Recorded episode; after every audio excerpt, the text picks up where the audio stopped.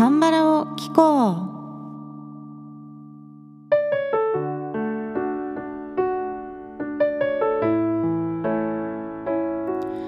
皆さんこんにちは。アンニョアセヨ風花です。今回は韓国四大ボーカリストキム・ナ・パク・イの2番目。ナオルさんの同じ時間の中の君カッテンシガンソゲのという曲をカバーします。去年「風の記憶」というナオルさんの代表曲をカバーしたんですけれどあの曲が本当に難しすぎて若干ねナオルさんの曲トラウマかつ黒歴史なんですよね。毎週曲をねリリースしているんですけれども毎週なんか同じってことはなくてよく歌えたなっていう週とあ今週ちょっといまいちだったなと思いながら出してる週とあるんですけれども自己評価では去年で一番歌えてなかった曲がこの「風の記憶」だと思っております。それでナオルさんはもうやめようかなと思って1年過ごしてきたんですが歌の実力も1年前に比べたら伸びてきているので今ならもう少し歌えるかもしれないということで今回再挑戦してみることにしました。去年12月の最終週にはペンギンさんからのリクエストでイテオンクラスの OST「スタート」という曲をカバーしたんですがもしこのリクエストがなかったらナオルさんのブラウンアイズ時代の名曲「ボルソ・イリョン」という曲があります。もう1年っていう意味の題名なのでこの曲をカバーしようかなとぼんやり考えていたんですね。でこの曲はドラマ「賢い私生活」でもバンドカバーされていた曲だったのでラジオの話題的にも事書かないしまあいいかなと思ってたんですけど最近改めて聞いてみたらこの曲難しすぎていやまだまだ歌えそうになかったんで本当にリクエストありがとうございました。これねナオルさんの曲カバーしてたら年末にまた黒歴史をね量産するところだったなと思って本当にありがたく思っております。ナオルさんはねすごく喉が強い方だと思うんですよね。個人的に声帯マッチョだと思ってるんですけれども A メロで息を絞って細く声を発声していても歌声に厚みがあるんですよね。普通の歌詞だったらかすれるような声の出し方をしてても結構鳴って聞こえてくるんですよ。なのでナオルさんのような歌声で歌おうとして音色から真似して歌うと一般人はね喉を潰します。これがね去年の私の失敗だろうなと思ってるんですよね。でナオルさんの歌声は歌声そのものの音色を真似するんじゃなくて鳴っている歌声からナオルさんがどうやって体を使って出している声なのかっていうのを想像してその体の使い方だけを真似するっていう風にやってカバーしていった方がいいんですよね。でそうやって自分の喉に歌をフィッティングさせていくことを意識すると、まあ、自分らしい表現も出てくるっていうことでですね今年はちょっとその点を意識してカバーしてみました。まあ、これはいろいろな歌手の曲をカバーしていく中で私が気づいたことでもあるんですけれどもまさに最近のトピックスでナオルさんの歌の中で完全に自分らしさを表現しているというね素晴らしい歌手様の素晴らしい曲が最近発表されましたのでちょっとその話に入っていきたいと思います。こちらはまさに先月の話なんですけれどもナオルさんが Ballad Pop City というですね新しいプロジェクトを始めることが発表されました。これはナオルさんが作詞作曲プロデュースをして曲ごとにボーカリストを招いてバラード曲を一緒に作成していくというプロジェクトです。いわゆるこれ客員ボーカル制だと思うんですよね。ユン・ジョンシン先生とかあとユーヒヨル先生がねトイでやっていたような客員ボーカルをナオル先生もされるということで月間ナオル先生という感じで発表されてくるみたいですね。そしてこのプロジェクトの最初のテーマが別れでこのバラードポップシティの訪問を開いた最初の歌手がなんとこの番組でおなじみバラードの皇帝ソン・シギョンさんだったんですよ。でこの曲は12月の27日にリリースされていて本当に素晴らしいのでねぜひ皆さんにも聴いていただきたいです。アップンナル辛い僕をというタイトルの曲なんですがもうイントロがね本当にナオルさんおなじみの90年代を彷彿とさせるようなエレクトリックピアノの音色から始まってまた A メロのねボーカルラインも完全にナオルさんのメロディーラインの曲なんですけれども曲が進んでいくにつれてだんだんシギョンさんの声にね馴染んできてシギョンさんの曲に聞こえてくるんですよね。でこれが聞いていると本当に不思議な感覚でナオルさんとシギョンさんのお二人の感性が綺麗に混ざり合っている感じなんですよね。どちらが出過ぎているっていう感じがなくてで楽曲へのリスペクトがあってまた歌手へのリスペクトがあるっていうことが伝わってくるようなね素晴らしい作品なんですよ。でナオルさんとソン・シギョンさんはこのプロジェクト以前にはそこまで深い交流があったわけではなかったようなんですね。で最初にこのプロジェクトを始めるために親交を深めるという目的で一緒にご飯を食べに行ったそうなんですけれどもシギョンさんはね酒豪で有名ですよねもうすごくたくさんお酒を飲まれる方なんですが一方のナオルさんはねお酒飲まないそうなんですよ。なのでこのインタビュー記事の中でナオルさんが僕がお酒を飲めたらもっと良かったのになというふうにね残念がってたというエピソードが公開されておりました。でこちらの曲のねリンクを貼っておきますのでぜひ皆さんも聴いてみてください。さてでは続いて今日カバーする曲の話題に入っていきます。今回は同じ時間の中の君カッテンシガンソゲのという曲をカバーするんですがこの曲は2015年にブラウンアイドソウルのソロプロジェクトで発表されたナオルさんのソロ曲ですね。この曲は別れを歌っているんですけれどもなんかね諦めに近いような感じなんですよね。別れをテーマにした曲でも別れを受け入れられないタイプの曲っていうのも多いじゃないですか。例えば「戻ってきてくれ」とかまだ僕たちは終わりじゃないと信じているとかね。君を手放せはしないとか。ああ死ぬほど辛いみたいなね。こういう表現が出てくる韓国バラードっていうのはたくさんあるんですよね。で私はこういう方面のもう諦めないぞっていう曲も大好きなんですけれども今回の曲「同じ時間の中の君」という曲はですね別れを受け入れて自分の中で2人の愛を終わらせていく。その感情を処理していく過程での痛みが歌われているような曲です。同じ時間を同じ場所で過ごしていた2人が同じ時間軸にいながらも別々の人生を生きていくと。その事実や痛みを僕は静かに受け入れるんだよといったような内容が歌われております。では歌詞の紹介に入っていきますね。まず A メロの部分です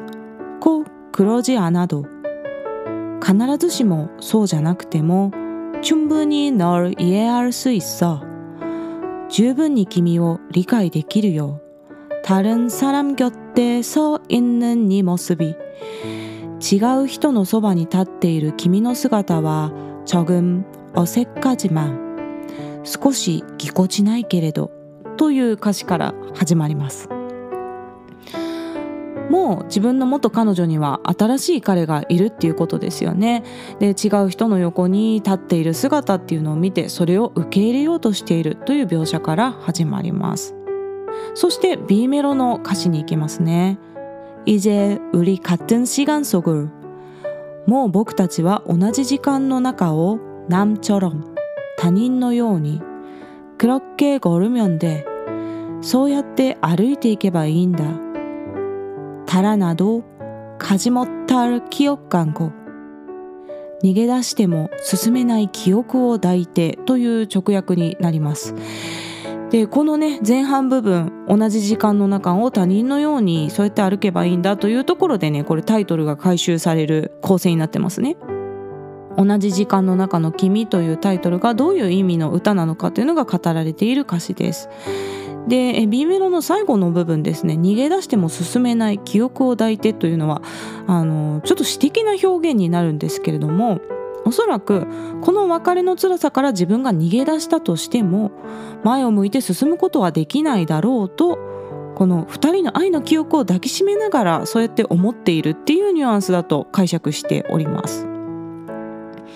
そしてサビの部分の歌詞ですね「アムマルドハジマよ」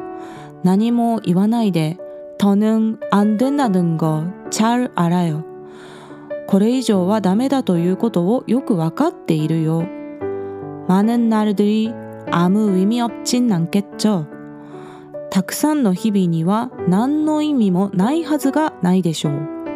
멀어지는바람처럼遠ざかる風のように。というね、ここも若干直訳風の あの訳にしたんですけれども、もう新しい彼と新しい日々を歩んでいる彼女の姿を見てもう自分のとの関係は終わりだろうっていうことが分かってるっていうことですね。これ以上はダメだってよく分かってるよということを言っています。でも一緒に過ごした日々に意味があるはずだよねと心の中で彼女に問いかけつつそして自分も励ましているような内容になっております。では曲を聴いてみてください。ナオルさんの同じ時間の中の君という曲をカバーしました。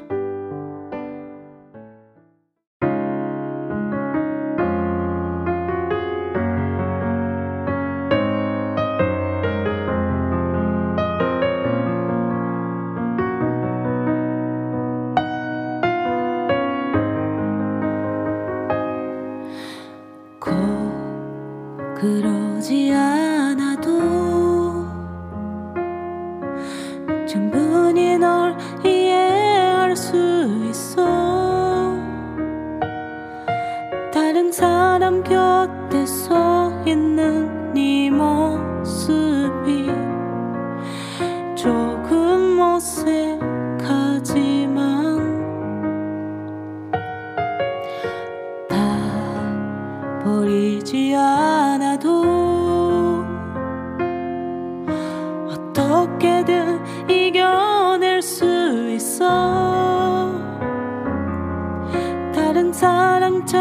ago.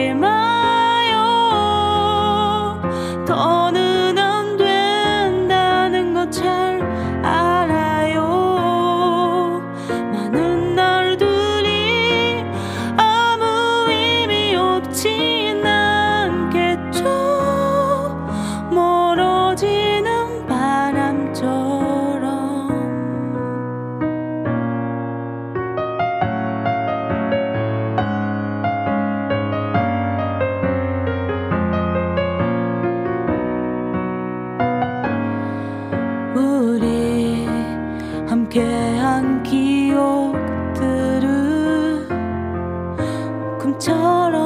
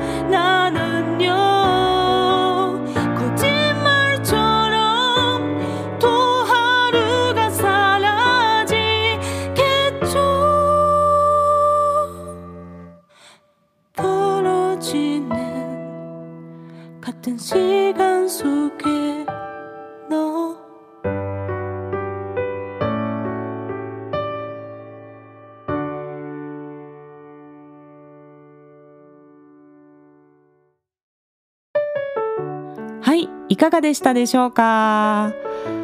今回はカラオケ音源はピアノ1本で作りました。少しナオルさんの原曲のイメージから離れて今回はね女性らしさを出したかったんですよね。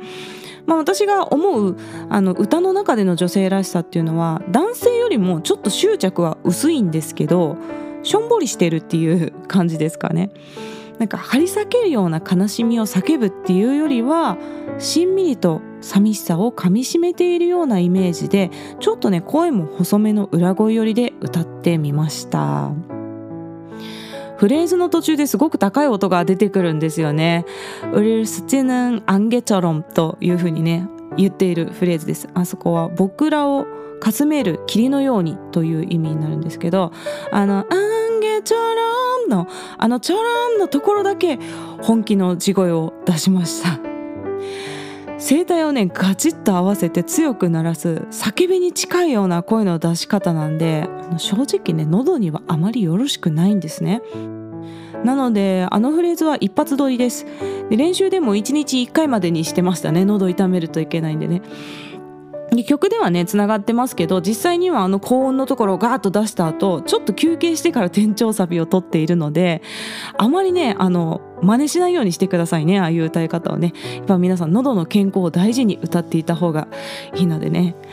はいそんなわけで、えー、今日 YouTube に歌ってみた動画が上がります。YouTube の方は韓国語歌詞を動画内に表示しております。その他の外国語字幕は YouTube 字幕でお楽しみください。概要欄の質問箱からメッセージや質問、リクエストなどぜひ気軽に送ってください。日本語でも韓国語でも大丈夫です。そして3月のリクエスト企画、まだ数曲の余裕がありますので、リクエストあれば送ってください。ではまた次の放送でお会いしましょう。さようなら。